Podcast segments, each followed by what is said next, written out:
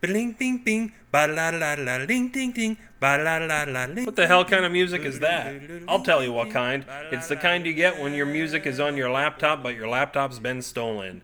Yes, it's true. Someone cracked open Mango headquarters earlier this week and scooped out some of the yummy techno yolk inside.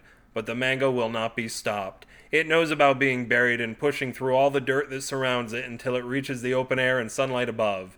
The mango survives. The mango's alive. The mango shall thrive. And yes, it will thrive a little more with the rainfall of your donations, which it could now use more than ever. Thanks to those of you who have already kicked in a few. I appreciate it greatly, and the mango himself ripened a bit at the news. Have I said mango enough?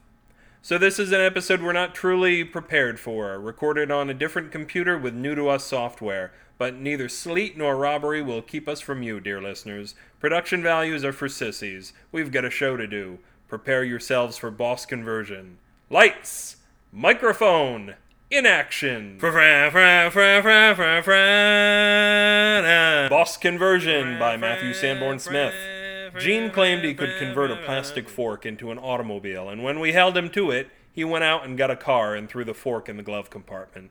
Ta da! he shouted, Vanna whiting his hands all over the place. That's bullshit, dude, Julio protested. You just threw the fork in a car that was already made.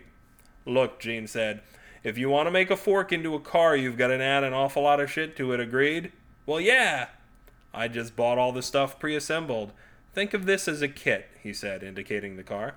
I can convert anything into anything else. Give me something else. It was a dead Wednesday, and we were hanging in the triangle made where the tracks crossed Howard Road, and Denny's package store made the third side. Someone had left huge blocks of concrete here at some point, about two feet by two feet by three feet, with pieces of rusted rebar sticking out of the sides.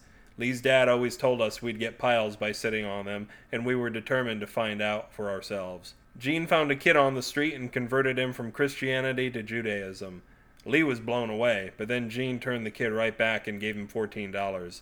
The whole thing looked dubious. Man, I wish I had something to do, Julio said. I feel like I'm trapped here watching this dumbass. Give me another, Gene screamed. I was worried that he was starting to believe in himself. One gallon equals 3.8 liters. I just converted gallons to liters. Anybody could have done that, Julio said. You don't even know metric. You read that on a urinal. So what? Gene asked. I didn't say it was magic. Conversions are just conversions. Give me something. All right, I said. All right. It was time to put a stop to this.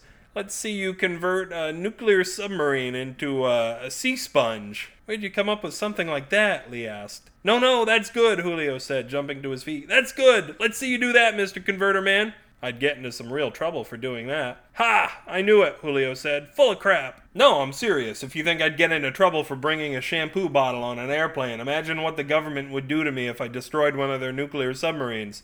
You see, he's full of it. Hold it, Gene said. He pointed at our seats. How about one of these cement blocks?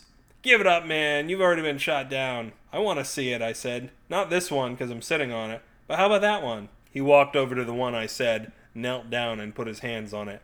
Black smoke started coming from it where his hands touched. Don't breathe it in, Gene said to us over his shoulder. He didn't have to worry about that. Yo, man, what the hell is he doing? Julio asked me. Like I know, I said. The smoke got scary big. It was a good thing there weren't any cars around. Two minutes later, Gene was surrounded by, not to mention covered in, thick black soot. The block looked like a huge piece of sponge with rusting pieces of rebar sticking out of it. Gene tore off a piece and handed it to us. I ain't touching that, Julio said, backing off. I took it. It was hot, and I handed it off to Lee fast. Can I have this? Lee asked. I don't care, Gene said. Can I have more? Go ahead. Lee tore off huge chunks of the sponge. You guys don't know how expensive real sea sponge is, he said. My mom's gonna love this. How the hell did you do that? Julio asked. See, unlike the other conversions, I had to alter the molecular structure of the concrete and, to some degree, the very atoms themselves. We all stayed away from Gene after that. Ah, Gene, you luscious beast, you'll show 'em all.